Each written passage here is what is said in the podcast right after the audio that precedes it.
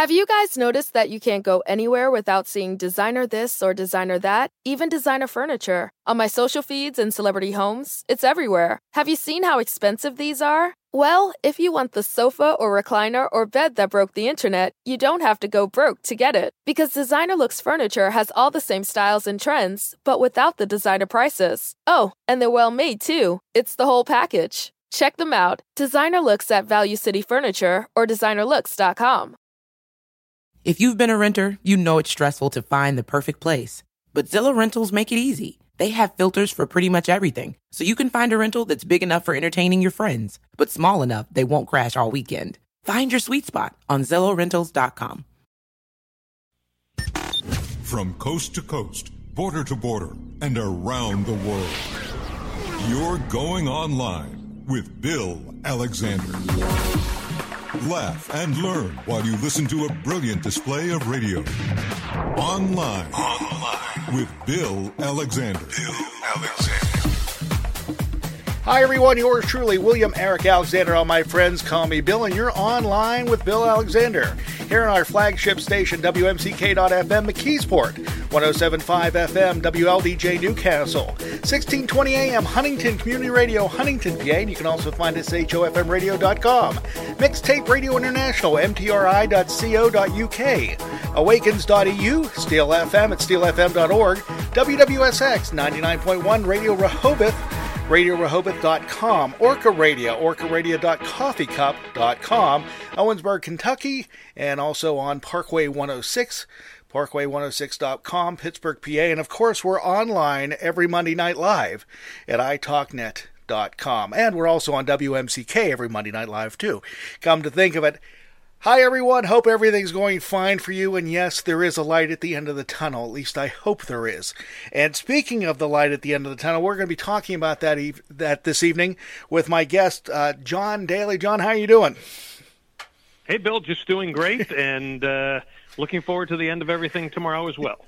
Well, will it actually be over tomorrow, or will we be going through the weekend, or even through the end of the month? I, I, I don't think it'll be over tomorrow. I think uh, the way I've got it is uh, that I think uh, Michigan and Pennsylvania uh, will certainly not be decided, and their votes might not be cast or counted until until maybe Friday or so. Right. And uh, if the only way um, that would be over tomorrow night, or let's say by midnight, would be that Trump or Biden would have to run the table on Michigan, Wisconsin, Florida, North Carolina, and Arizona and Nevada. Now, and you have probably not have not have Michigan and Pennsylvania uh, Pennsylvania counted yet. Now, you you have seen the same thing I've had, where they've talked about the mail-in ballots, how the uh, how the uh, increase of voting has happened, because right now in some states they're actually more mail-in ballots than there were votes in 2016. Yeah. And yeah, and we just and we just don't know if it's going to be are they are they all going to be Democrats who are voting early because of the COVID or is it is it going to be both? I I have a sneaking suspicion there'll be a lot of Republicans in there in the mail-in ballots too. But again, you think about it. Whenever this whole thing started, Trump said that the mail-in ballots were going to be uh, it's going to be a fraud. It's going to be a fake. They're not going to be they're going to be uh, fraudulent. And how many Republicans do you think actually took him seriously on that? Well, there could be a lot, but at the same time, too, he says it's okay in Florida. Yeah, it, it, well, so, in, okay, one state out of uh, out of fifty, then okay, that you could do it. Yeah. Now, Pennsylvania announced, and I guess this has been announced last few weeks, that they've noticed reg- new registrations in the state, uh, two to one Republican um, mm-hmm. over Democrat, which is very interesting because PA has always been a majority Democrat state. Now, yes, the last time around, Trump did win, but Trump was able to get that union vote, which he has now disappointed in some ways, and Biden's trying to go back against that that working labor uh, that working labor vote again, which he may have a shot at this time around. Well, I think he does. Now, in my projection, I actually have Trump taking Pennsylvania again, and I'm kind of looking at Western PA. So, to be honest with you, I, I let me ask you, what do you think? What are you picking as far as Pennsylvania? You're right there. I'm really thinking that it may. I think it's going to be close, but I have this gut feeling that it's going to be Biden that takes it because the people that um, the rallies that we have been seeing is it's the same people going over and over again. He's not speaking to anybody new. He's speaking to his base. Biden, when he goes out, he's actually getting crowds there of people that didn't either didn't vote before or didn't feel that it was necessary to vote in 2016 because they bought the media hype that Hillary was going to win automatically. And I think what's going to happen is it's going to be close, but I think there's going to be I think it's going to be uh, I think it's going to be Biden that wins it, and I also think and my fingers are crossed. I think that um, the Senate seats in PA, the majority of them are going to go Democrats too, because I think most people are going to vote for straight ticket. Hmm. Interesting. Interesting. Uh, do you think that the oh the so-called violence that happened in, in Philadelphia is going to take away from Biden voters in the eastern part of the state? No, because I think Scranton, Lackawanna, and Luzerne counties are going to be the ones that are going to actually pull him over top. I really do. From what I've been watching and from what I've been reading, um, I think that's what's I think that's what's going to be able to get him over the top. It's just hopefully if the people did not do mail-in ballots already, they're going to be able to get out and vote. Now, one thing going for Pennsylvania tomorrow, the weather's going to be nice. Mhm. So Interesting. it, it will be interesting to see how it plays out because um, a lot of the things, and this is interesting too, when Pence and Trump has come into the state of Pennsylvania, they have not gone to the center of the state. They have gone in Erie, Beaver County, Pittsburgh, Scranton, Philadelphia. And the reason I say that is odd is because they're not going to the heartland of PA because they're trying to get as many people as they can. And a lot of the people that were coming to Beaver County and Pittsburgh were coming from Ohio, West Virginia, and coming down from uh, New York and that area. You look in this, the uh, other part, you had people coming in from Maryland, you had people coming in from Delaware, you had people coming in from New York. They didn't try to do a rally in the middle of the state. Now, they may think they have the middle of the state one, run, um, one already, but you have a big agricultural vote in the middle of the state, and I don't think the farmers are happy with Trump right now. Interesting. Okay, that's that's that's great perspective because you're still hearing, and I'm trying to remember which state. I think it was in Iowa that a lot of the farmers were, at, at- like you were saying, kind of pissed off at Trump, but they were still going to vote for him. Which makes no sense to me whatsoever. I agree.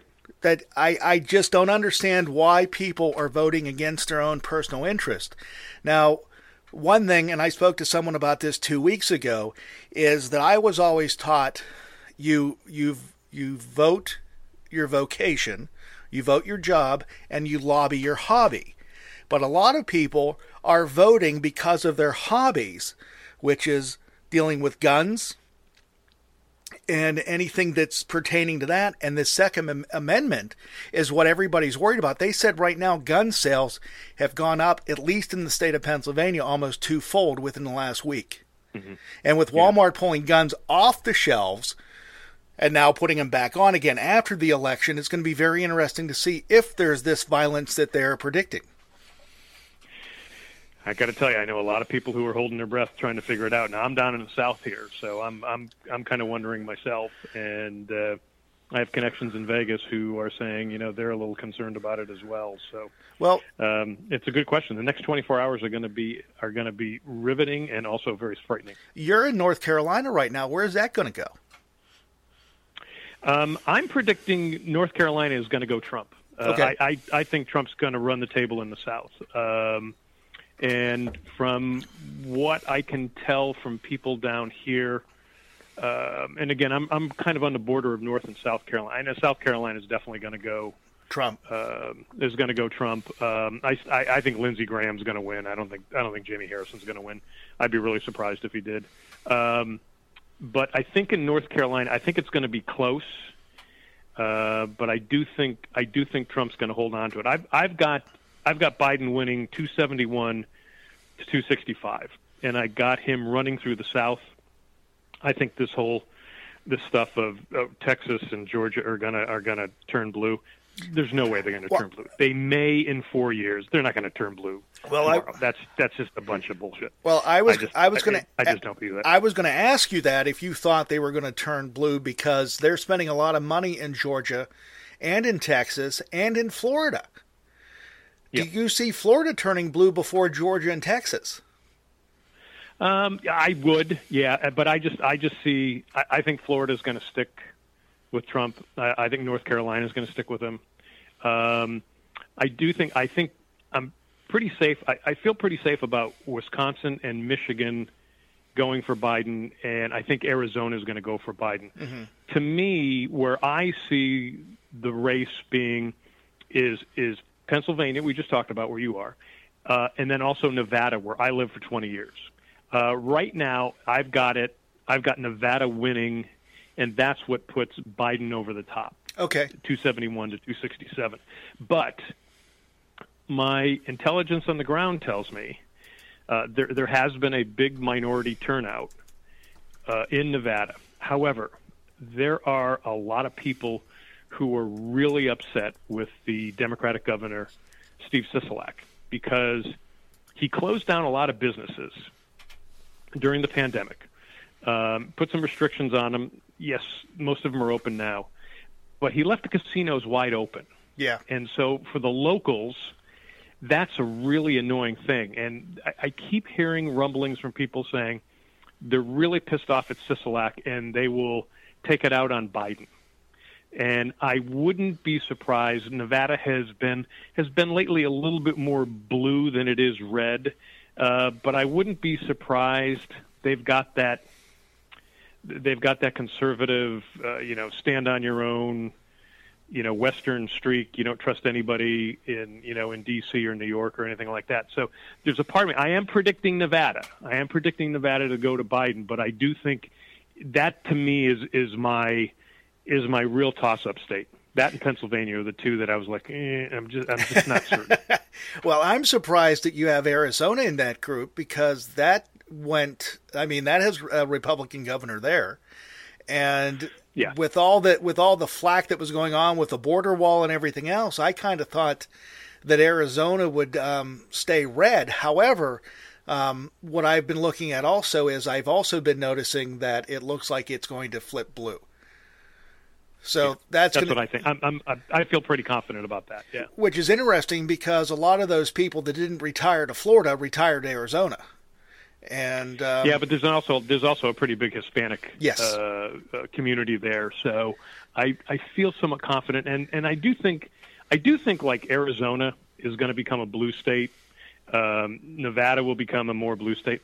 I do think in four years there's a good chance Texas, Florida, and Georgia could become blue states because you're what you're seeing is is you're just seeing um, older white people dying off, and and Yeah. from the latest statistics I saw, there's there's there's five million less five million less older white voters this year than there were in in 2016, and you're you're certainly beginning to see the millennials that are, if if not in this voting cycle, in the next one, they will become the dominant voting group over the baby boomers.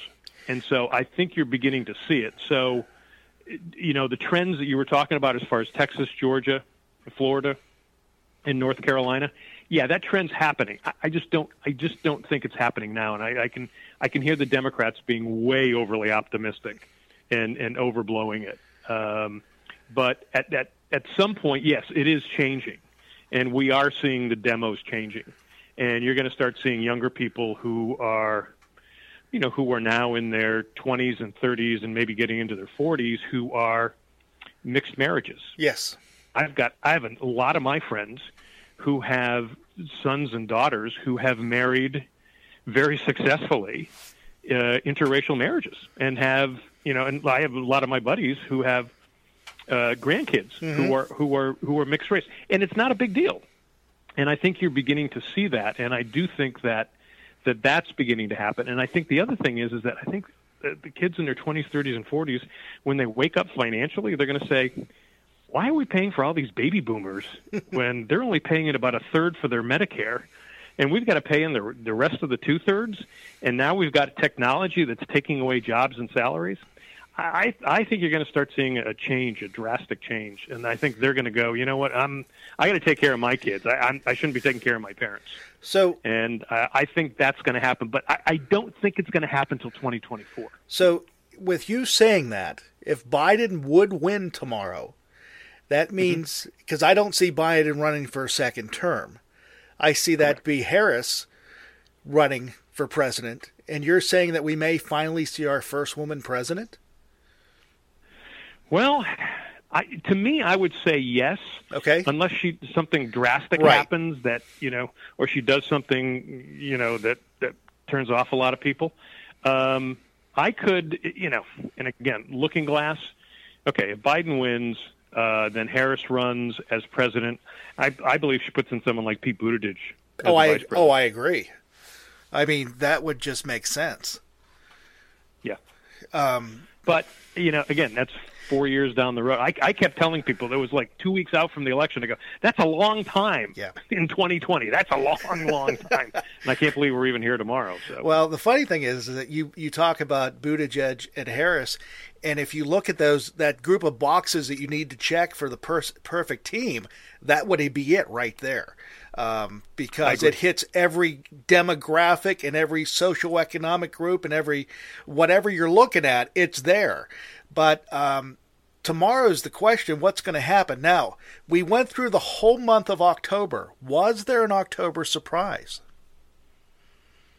I think they tried to launch one, and I, I keep getting, you know, I, I get all these different conspiracy theory things, uh, but I do think that the, you know, the Rudy Giuliani thing about Hunter. Yeah. Um, there was a, there was another one that came out, and it was, I can't think what the name of it was. Um, but they were they were tying uh, Joe Biden to uh, Xi Jinping. Yes, and and the whole China thing and uh, Hunter getting a payment and. I mean, those things got debunked really quickly. And the goofy thing is, is they got debunked by like Fox News. Fox yeah. News wouldn't even pick them up. So uh, I think they're kind of running out of stuff.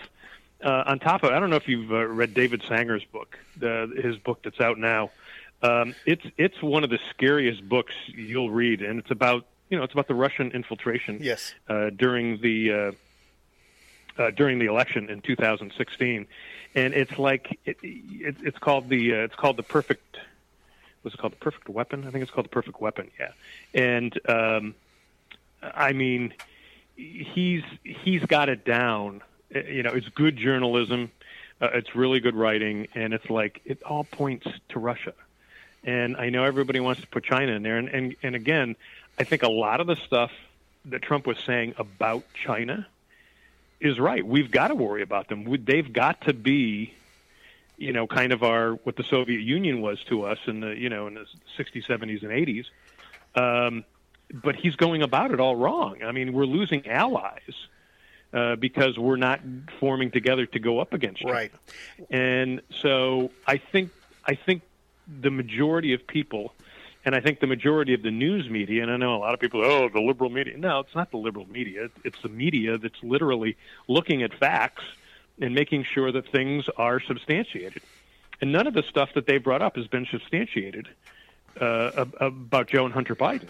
Well, and so, but we do know, you know, I, I always tell people when you start making the thing, oh, Russia, it's a hoax or something like that. I always say, did you read the Mueller report? And if they say, no, I haven't, I go, then you can't talk about that. I read the Mueller report. Yes. The Mueller report is so damning against Russia and against Trump. And if you read it, and it's Mueller, it's Mueller who's a prosecutor who's looking at that. And if you look at that, and I think, I just think that, you know, and again, I, you're going to have 35 to 40 percent of Trump people, and there's about 60 percent of people who are going to be you know, who are going to probably look at the facts and kind of get the idea. Okay, yeah, yeah, and they're going to look and they're going to say, Russia's a big part of all this, and yeah, China's not a good actor, but they're not trying to put Trump back in the White House, and they're not, and and Biden's not exactly siding with China either. But how can you how can you say China is this threat when you see Trump courting them not only for the U.S. government, but for all his personal interests that he has. I mean, absolutely. Ivanka had got copy or, or uh, copyrights or names patented mm-hmm. just after the election, which is unheard of that quickly. And all this stuff that they're doing over there, and it's like, wait a minute, how can we trust him when he says China's bad, but it's okay for him to deal with China? The other thing is now the big thing that I think is interesting is the money that they say he has due um, in real estate investments and deals that are due during the next four years. Is that going to affect his presidency if he wins? Oh, oh, I, I, I think, I think definitely. Uh, you know, and, and you know, I, I hear a lot of people saying, "Oh, if he loses, he'll be on the next train to Moscow." Yeah, and I go, "And like, there's no way he's going to Moscow, the, for the simple reason that if he's not president, Putin can't make his money because he's going to be losing everything. That's true. So there's no way he's going to that. Putin needs him in to to keep making him money and to keep the chaos going, so that they can uh, they can have what they want. Um, if anything, I think he goes to uh, Turkey. if, if he's going if he's going to flee the country, him and Rudy going to go. Yeah, him and Rudy going to Turkey. Uh, yeah, I I just again I just think the whole situation is just just amazing because four years ago when he won first off, we never thought it would be possible for him to win, but yet he had that core group of people that put him over. And now that core group of people have become radicalized. I mean, just for what we've saw over the weekend with bridges being shut down, with buses being surrounded, that this this Trump this Trump mentality is just amazing. And I never thought we could see it. I have a 13 year old daughter who said, Dad, it's a cult behavior. And I'm going, mm-hmm. You're 13 and you're telling me this? Yeah. She's right. No, she's absolutely yeah. right. And it's my it's my my wife is uh, and she's a pretty good political observer and she calls it SOWMS disease and that's S O W M S. It's okay. called scared old white man syndrome. I like it. Okay and uh, and then she says that, that for the women it's sows, so it's a scared old white woman uh-huh. syndrome, and um, and and she's right. Um, you know, when I see certain people who who I think are you know fairly smart people or people I've known for a while, and they're they're they're voting for Trump, and I'm like, I I can kind of understand I can kind of understand. Okay, the China thing. He, he, okay, he wants to stop the trade war. Okay, at the same time too, it's like having a trade deficit is not controlling our economy. Mm-hmm. Um, I can understand that maybe he helped you in your retirement dollars. That's all gone by the wayside. I, I mean, his handling of the COVID has completely wiped out anything that would keep our economy going, that would keep people uh, feeling confident about the future. And not only that, he's he comes across unhinged. Yes. And he just comes across as being very divisive, even with his own people. The fact he says he's going to fire Fauci makes absolutely no sense. Well, I'm glad you brought that up because he said that at a rally. I guess it was yesterday where he made that comment, and mm-hmm. people were yelling "Fire Fauci" in the background. Yeah. And these yeah. are the people that weren't wearing masks, that weren't socially distancing at these events. Well, and again, I don't think those people go to the events because they're going to vote for them. I think they go to the events because it's an event. It's like going to a rock concert. Well, and I agree. And, they get and it's it's the it's the Rocky Horror Picture Show from from remember when we were kids. Yes, I like that. That's a great analogy. That really is. Um, I call it um, I, I say the whole thing, and I've mentioned this the other day to someone. I call it a bandwagon syndrome because everybody has to be connected to a winner. And because they see Trump as being a winner, they are buying the merchandise, they're putting the flags up, they're doing all this stuff like they would for a sports team in their city or for a rock band or whatever it may be. They may not vote for him, but they want to look like they're voting for him. Yeah. There are yeah, homes. Yeah, they're part of a team. There are homes in this area that you can tell these people don't have two dimes to rub together, but doggone it, they have four or five Trump flags that cost twenty to twenty-five dollars a piece hanging in front of their house. They may not have yep. shingles on their roofs, they have tarps over top, but they have the Trump flags. And it's like I don't understand how these people are in a lot of cases are voting against their own interest or they don't understand that they're voting against their own interest. Yeah, I don't think they do. I, I, I agree with you, and I think it's also it's just part of the fear of of what they don't see or what's coming up.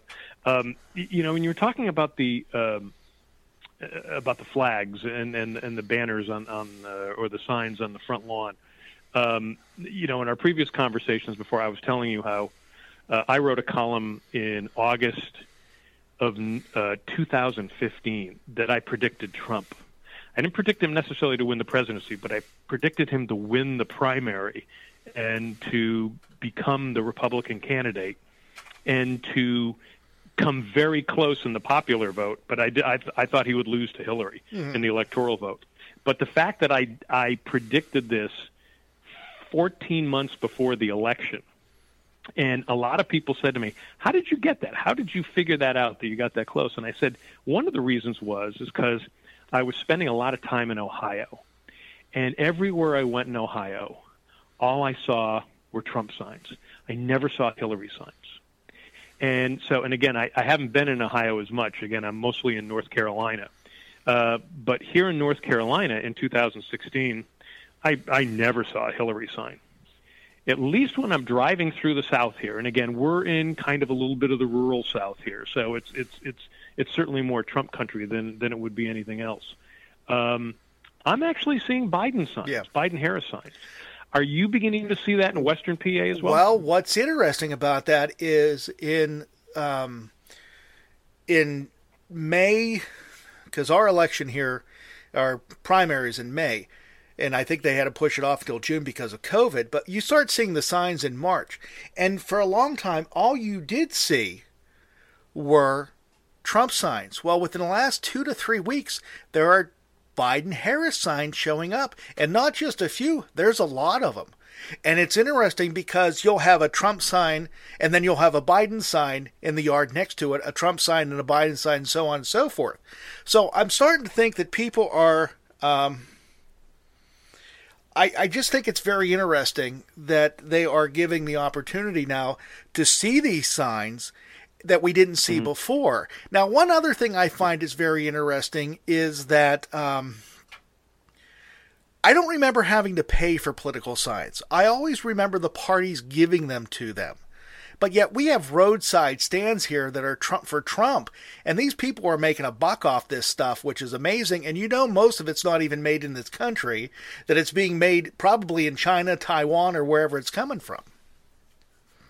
Wow, I, I you know, because I, I've never bought a sign or or done anything, you know, political to. Uh, you know push one candidate or another. So I, I never I never knew that. I never even knew they were free from the political party, and I never knew. Oh yeah, you have to go out and pay for them now. Well, I wow, that's I, fascinating. I worked for I worked for I'll be honest. I'll go back. I worked for the Kerry Edwards campaign um, uh-huh. in the 2000s, and we would give signs out to people to put in their yards. We would even put them in the yards for them. And now all of a sudden you have to buy your signs from the candidate's website, or like I said, there's these roadside stands. Um, one that's been about it's less than ten miles from me. That this guy they have four RVs set up with Trump paraphernalia, and there are people standing there buying this stuff, and they're not. It's not nickel and dime. They're dropping money and they're dropping good money on it. And a lot of it, you know, is not being authorized by the campaign because it has a different font, it has a different look to it, it looks like someone made it themselves. Um, the one I love. and this one really bothers me. It says, Jesus is my savior, Trump is my president. Well, that's that's from the from the Bible. I don't know if you know. I, I didn't know that. Um, yeah. I, I, in fact, it's from the Old Testament, and even though Jesus wasn't around in the Old Testament, it's still in there. Uh-huh. Uh, I never thought of that. You're probably right. Um, uh, that that is it's it's scary as what it is. But anyhow, you're listening to online with Bill Alexander here on WMCK.FM McKeesport 107.5 FM WLDJ Newcastle 1620 AM Huntington Community Radio Mixtape Radio International Awakens.eu Steel FM uh, WWSX Radio 99.1, Rehoboth, Delaware, Orca Radio, Parkway 106, and of course here at iTalkNet.com. Anyway, John, so we're talking about all this, and, and it just, it, the whole COVID situation, do you feel that that has skewed the election, the election in a different area that it wouldn't have gone into if we wouldn't have had this thing start last March? Oh, a- a- absolutely, and that is that's the main factor. Uh, let, us go back to a couple of things that we talked about, and then tie it into the COVID. First, remember I was talking about how many older white people yeah. ha- ha- who have died. Five million less voters from 2016.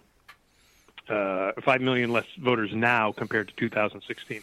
Now add in the COVID, and and and and how there's probably a lot more that have passed away as a result of that also add in the fact that, and, and I think when, where you're beginning to see some of the older voters gravitating more towards Biden, I think COVID has a lot to do with that. I think they feel very vulnerable um, because of that. Uh, I then the other thing is is, and I, I've said this a couple of times, and I have a lot of people agree with me. If if if Donald Trump had come out in in March and said, "Hey, wear a mask, uh, we're we're going to put in stringent testing. Uh, we're you know maybe we're not going to shut you down, but we're we're going to make sure that we we kill this thing. And and the federal government's going to going to step in there and really do some things. In addition to let's have more stimulus so we can tell people you don't have to go to work. You can stay home. If he had done that, this would have been a landslide for Donald Trump. Mm-hmm. He he he would have been walking in as president. Um, the, the COVID's the thing that's turned it around. Now, as a result of it, you're hearing, you know, I'm hearing a, a ton of these conspiracy theories. Is that, you know, it, it was China helping the Democrats. Yeah, I heard that. Too. They released it. They did this genetic thing. So yeah, they did to it. Me, they did it, and that's why all Europe Europe is dealing with it too, and their countries are in lockdown again. Yeah, no, absolutely. And so, you know, you know what I say to you know to Biden supporters or, or Democrats is that look, you know, if Joe Biden wins, and, and again, I'm pushing for Joe Biden. I think Joe Biden should be in there because I think Trump's been a disaster as far as taking care of it. But Joe Biden's going to have a very tough road to hoe. The next two or three months on this are going to be absolutely brutal. Um, I've been um, w- one of my rare accomplishments is I passed the Johns Hopkins test for contact tracing. So I'm actually a, a, a certified contact tracer now. Okay. And going through all of that, um, and you just you realize how how right Fauci and the other doctors have been in saying that okay, once the summer gets over, wait till we get in the fall, and we are seeing it now and I can only imagine what's going to happen. You know, when we run into Thanksgiving, we run into Christmas. I, mean, well, I mean, just what we're seeing now with kids going back to school and kids going back to college and all this stuff. And I'm thinking, we knew this was going to happen. Now, what we were doing to prevent it may not have been 100%, but it's better than losing innocent lives. And yet, we're all worried about getting the economy going. We got to get the kids back to school. We got to do this. We got to do this. It's not that we had to do it. The parents were getting tired of the kids being at home. The parents were tired of not going to work. And some of them were actually making more money staying at home than they were going to work. And it, it just it just turned into this thing because we never had to deal with something like this before. And why we never had a plan in place before 2020 is beyond me because Trump is trying we to. Did. Well, we did, but unfortunately, they didn't use it. But they talked about the swine flu N1 swine flu N1H1, how that killed so many lives. I'm going, I remember it, but I don't remember it like this. At least yeah. it was controlled. Yes, we lost lives, but it was controlled to the most part. Yeah, and I, I think the other thing it's done, and this is this is what I say to the to you know to the Democrats or whoever's supporting Biden is that you know yeah he wins and you know and that's great, but you know what it his work has just started. Yes, and what what we've realized through this pandemic is that it's exposed two really big things. One, we have a horrible healthcare system. Yes, uh, the fact that we couldn't we couldn't take take care of this pandemic, or at least, you know, granted, maybe a couple of months it's going to be bad, and then get rid of it. The fact that we haven't been able to do that, uh, then you start looking into statistics, and you know what? As far as you know, uh, lifespan, you know, the United States is like 28th in the world. Mm-hmm. I mean, we beat Costa Rica. You know, and with all the money we pay, I mean, that's not really good. The other thing is, is we saw the in- income inequality. Oh yes, definitely. I mean, the fact that you know, people couldn't go two months w- with no pay, uh, and they're they're out on the street. They're they're really suffering. Well, and so what the COVID's done is it's exposed those two things: our healthcare system and the income inequality, well, and that has got to change. But when you think of income inequality, you think of people that are below the poverty line. You had people in the middle class, or so-called middle class, that were living paycheck to paycheck to paycheck, and once that yeah. paycheck was taken out, they had no savings. They had nothing yeah. saved for a situation like this. And you, mm-hmm. like you said, a lot of it, I never thought I would see some of the people driving into um, into the food distribution lines, driving BMWs, driving Mercedes, driving Audis, driving all these high end vehicles because they didn't know where their next check was coming from. 3 mm-hmm. months ago, they were living high on the hog, and then all of a sudden this happens, and three and a half, four months later, they're asking for free food. We never thought yep. something like this could happen in this country. Yeah, no, absolutely. And what, what, what it did, going back to the original question you asked me, was how the COVID changed things. If you if you go back to the people who put Trump in the White House, it was a lot of the upper Midwestern people who were probably in their 50s and 60s, who were former union people, yeah, blue collar people, who all of a sudden realized, you know what, the American dream is gone for them. I mean, they don't have factory jobs up there. Um, you know, all the jobs have gone over to China, all the manufacturing jobs, and they're like, you know what, this guy Trump's going to come in and he's going to he's he knows how to make money and he's he's going to bring us back jobs and he's going to bring back all this manufacturing. It's so those people, one, they're either dying off. Two, they're all of a sudden realizing, okay, he didn't come through, and now add to that the people who are with COVID or who are losing their jobs because of COVID. They're in that situation now. They are the 2016 voters who were upset about the fact that the American dream was gone right. because of foreign trade. Now it's the American dream is gone because COVID, because we didn't take care of our mm-hmm. situation. Mm-hmm. And that's where I think it's changed. And I, I, I think it's going to be difficult for Trump to overcome it, even though I still think he's going to come close and I still think he could possibly win. But uh, I do think the majority of of the country uh, understands that, and I do think, and know, go back to what I said before.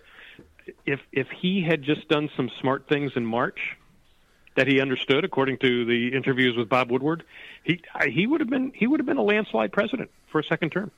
Now, do you because and I and I've been making this argument too that do you think the Senate is going to be flipped to Democrat?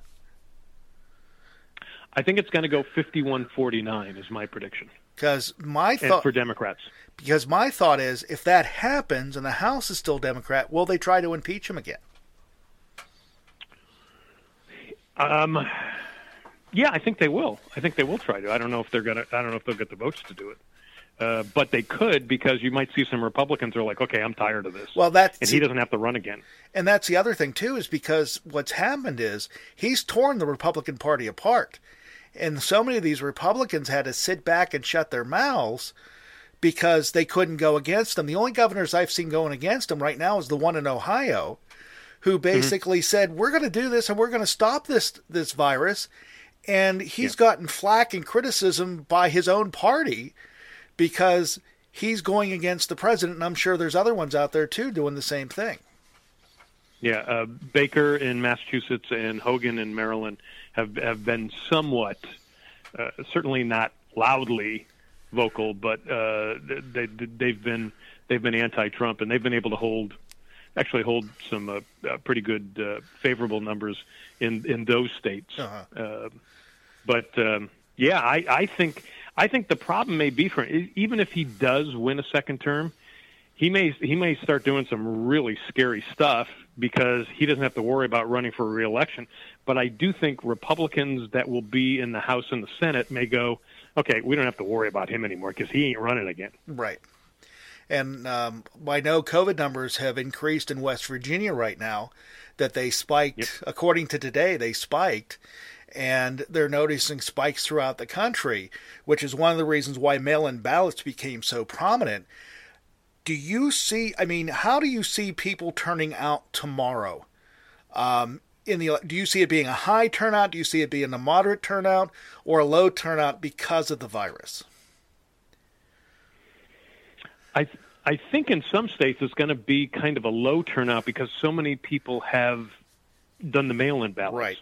Um, excuse me, but I think in I don't have COVID by the way, just because I coughed. um, the um, but I do think in I do think in the upper midwestern states, um, I I think you'll see. I think you'll see a, a sizable turnout. I still think, like places in West Virginia, people are going to go out there. Now the problem is, is that you know, you know, with the rallies that Trump's been holding, and then people going out to vote. Yeah. I mean, you may see even more spike. You know, maybe you know, maybe by Thanksgiving we, we might see an incredible spike throughout the country, especially in those areas. I mean, they just there was a report out today. I think it was done through Stanford, and they traced the last 18 uh, rallies that Trump had, and the number of positive cases is through the roof. I think they had, I think there was 700 deaths attributed to it. Thirty thousand, I think, is what they said were um, that were positive, Positive. cases. Yeah, Yeah. and I saw the same article, and I'm looking at it going, "Wow, that's scary." But of course, Yeah. we don't talk about that in the media, which I don't understand. Well, no, that was in there. No, that Well, was in there. No, no, no. but- they were, they were. You know, it was a New York Times piece. I know that was in there. Right, but but it it hasn't. I don't know if it's hitting the hit the major networks yet though, because I watched the news tonight and it was not mentioned. So Hmm. it may be in the Times, but I don't know. I again, I don't know. I just am so flabbergasted about what's going on right now that people don't realize. Now I know in my voting place, and I did not do mail-in ballot. Um, and I hate to say that, but I'm a tad bit skeptical on it. Not because it's not safe, but I have an issue with the county that I'm in. Um, there were some issues that we found out about beforehand. I figured, you know what? I'm just going to go to the polling place. Now I found out the polling place is now doing the election differently than we've done in the past because we used those computers that you would stand up and you would actually do it. They won't let us use those now because of being able to keep those clean and sanitized. Now we have to, which is great, we're going to have to take a pen, circle in like we're doing an SAT test, give the poll worker the card, they scan it, and then on the scan it says if it's been okay or not.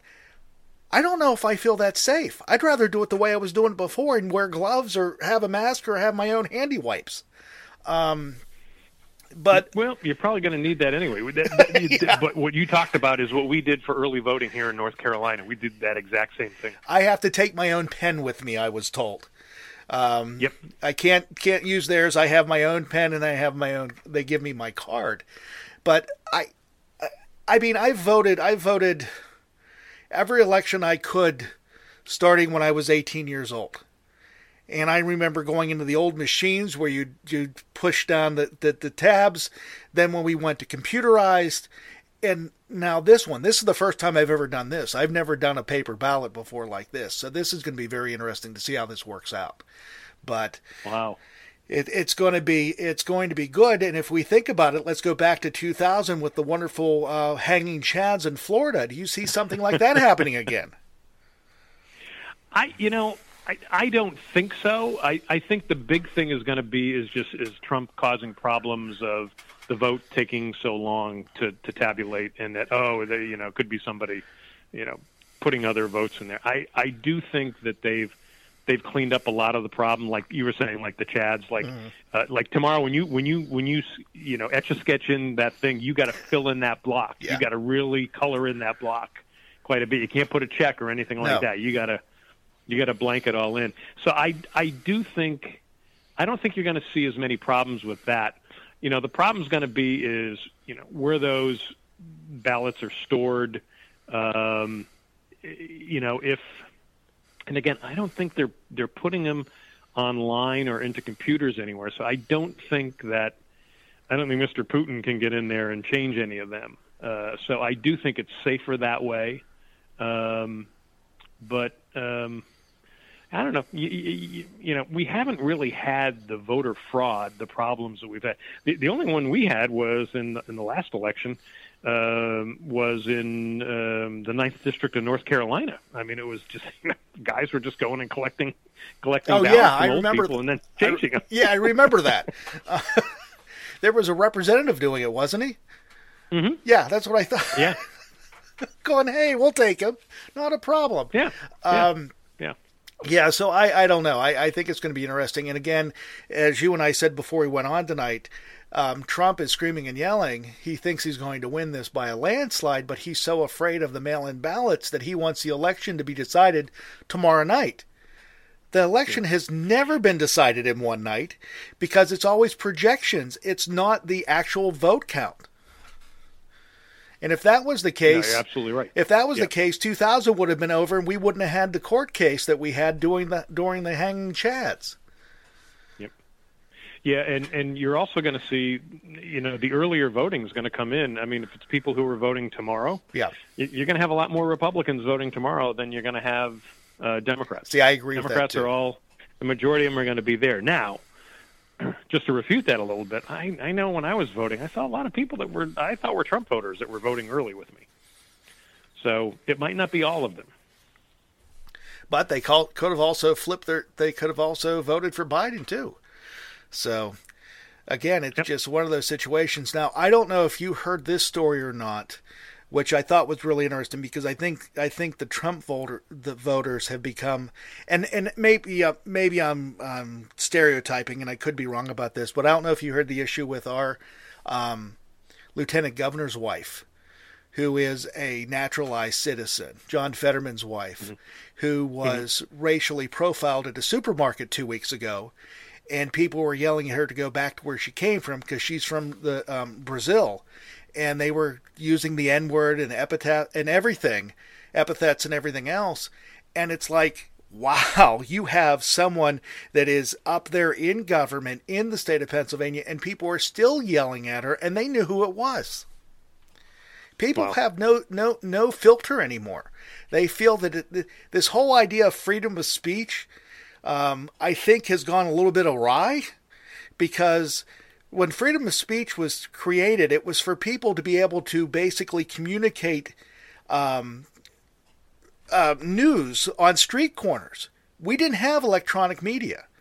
If I say something now and I'm working for a TV or a radio station, they can pull me off the air because they don't agree with me.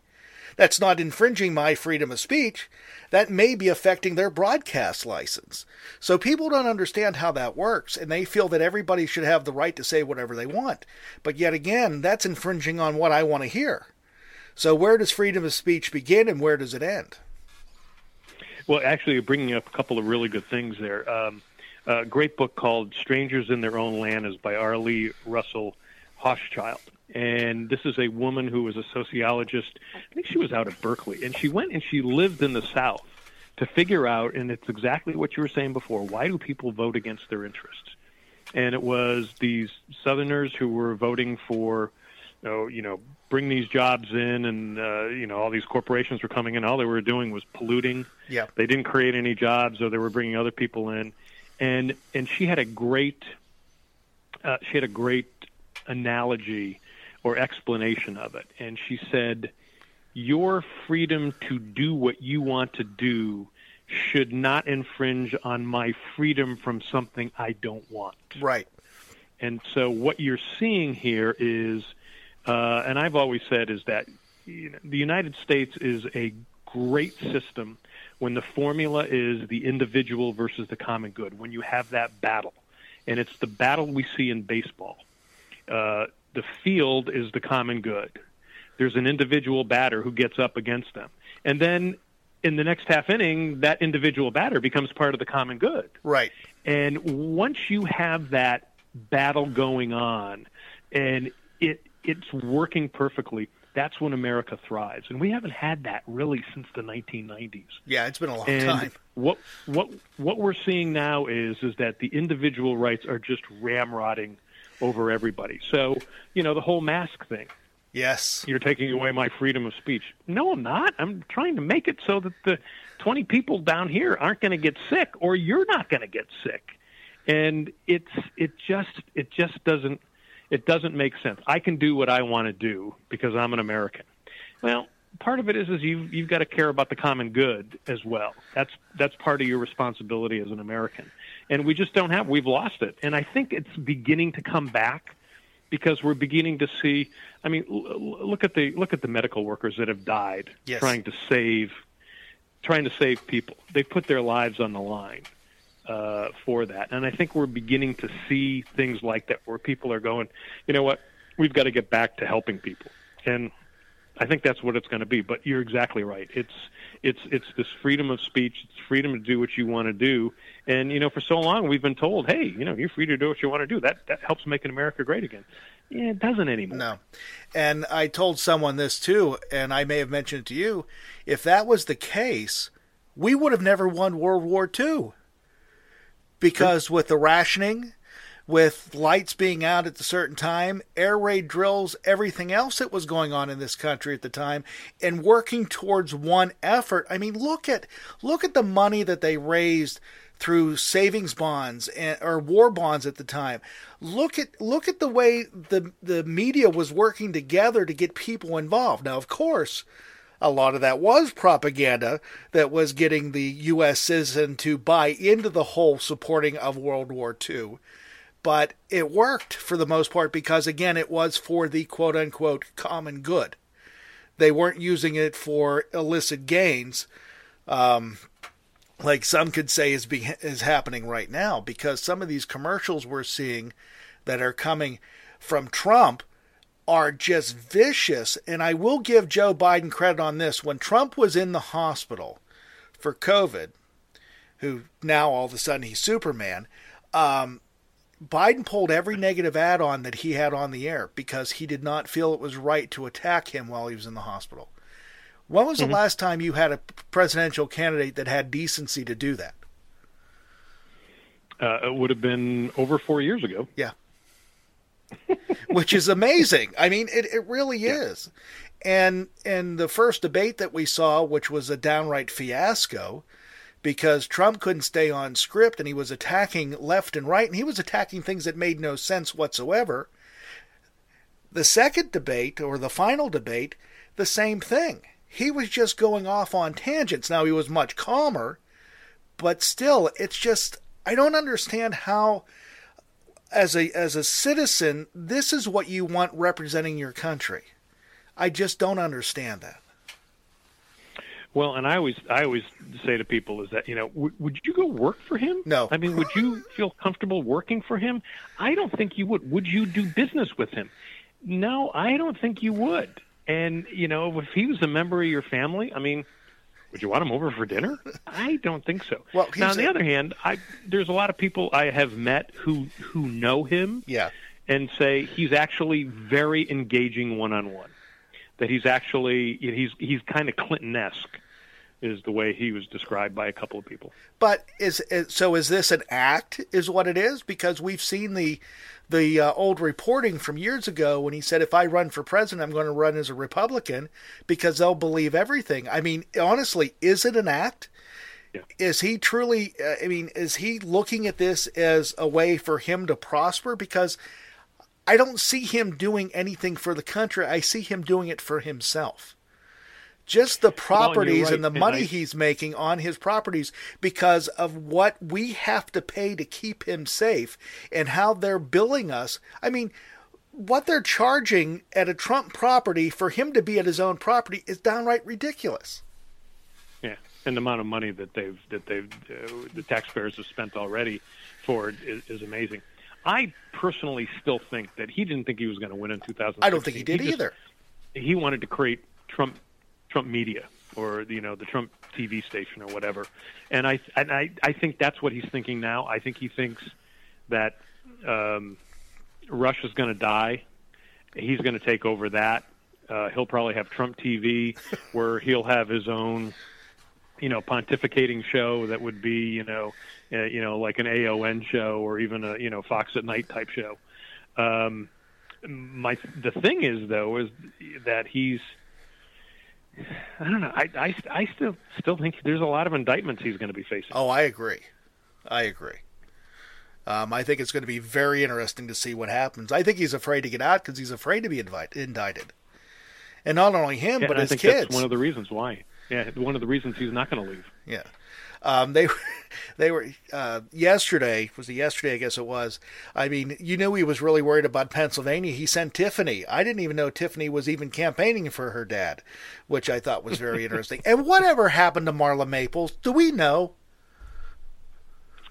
You know, I don't know. I had a I had a buddy of mine who actually she hit on him one time, and um, does he have money? And he tells the story. he, he, well, he he didn't have enough money, and he was. I think at the time he was he was with the woman who eventually became his wife. So it was like, oh God, he said, I better not do this. So, right. Uh, but he thought he was he was really impressed that Marla Maples actually hit on him. So.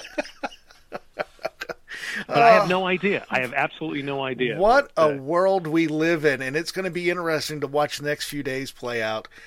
John, I appreciate it as always, and I know I'm going to have you back on the air here soon so we can discuss what has happened because it will be very interesting to dissect everything to see which way it goes because, again, we never know what's going to happen.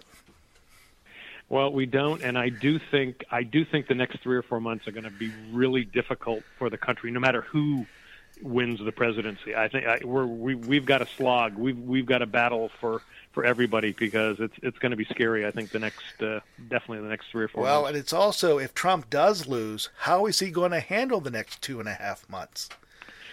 A good question. That That's a that good good question. That right there is going to be interesting. And one thing he did say this week, he was upset that Joe Biden didn't put out a list of his Supreme Court candidates. My response Yeah. is, who is he going to fill?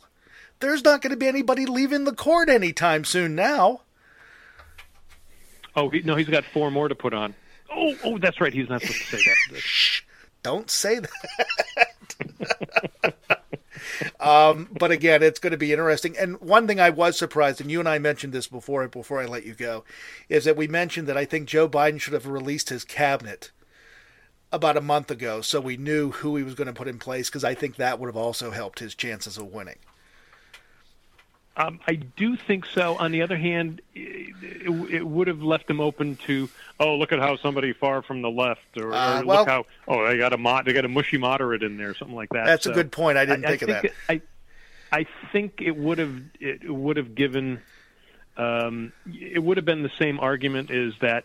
You know, a lot of the Republicans are saying, "Oh, Biden's a socialist," and then Right. other ones are going like, "Oh, he doesn't like black people." Remember how he was bad to black Yes. people when he was kind of a law and order kind of guy.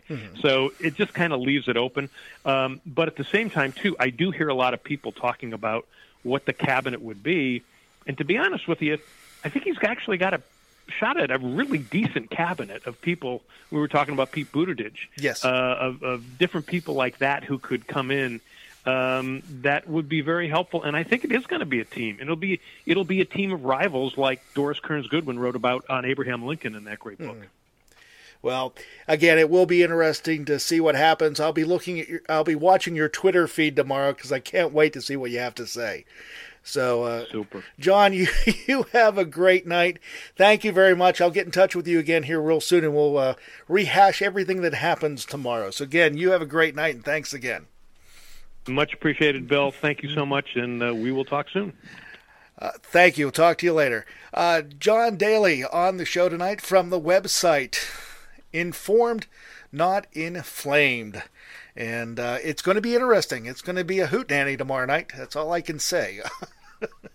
it may not be the right turn, but it's gonna they're gonna go kicking and screaming. I know that much. Anyhow, that's gonna wrap it up for yours truly, Bill Alexander here on a Monday night. Remember, tomorrow is Election Day 2020. Please remember to vote if you haven't done it already. And you guys have a great night. We'll talk to you next week here on, if not sooner, here online with yours truly, Bill Alexander. This has been a Million Dollar Baby production. For more information, go to italknet.com. Rumpke is hiring CDL drivers age 19 and up, and drivers are paid based on experience. Rumpke CDL drivers earn 1,000 to $1,300 per week and more than $10,000 in bonuses possible in their first year. Rumpke drivers are home daily, work in a recession resistant industry, receive great benefits and performance incentives. Start a lucrative career and apply now at rumpkecareers.com. Equal opportunity employer restrictions apply. How did we become Central Ohio's most trusted team of orthopedic experts? We focus on what matters most our patients. At Orthopedic One, we know we're only at our best when we're helping you get better. And every day, your commitment to overcoming pain and injury inspires and moves us. That's why we bring our best every day to earn your trust. Find a physician near you at orthopedic1.com. Hear that? That's the sound of a patient whose health data is protected from a cyber attack. And that, that's the sound of a financial system that's digitally secured from bad actors. Right now, there's an invisible war being fought on a digital battlefield that impacts what we do every day. That's why at Peraton, we do the can't be done to help protect the vital systems we rely on. Because if we don't, the alternative is unimaginable. Peraton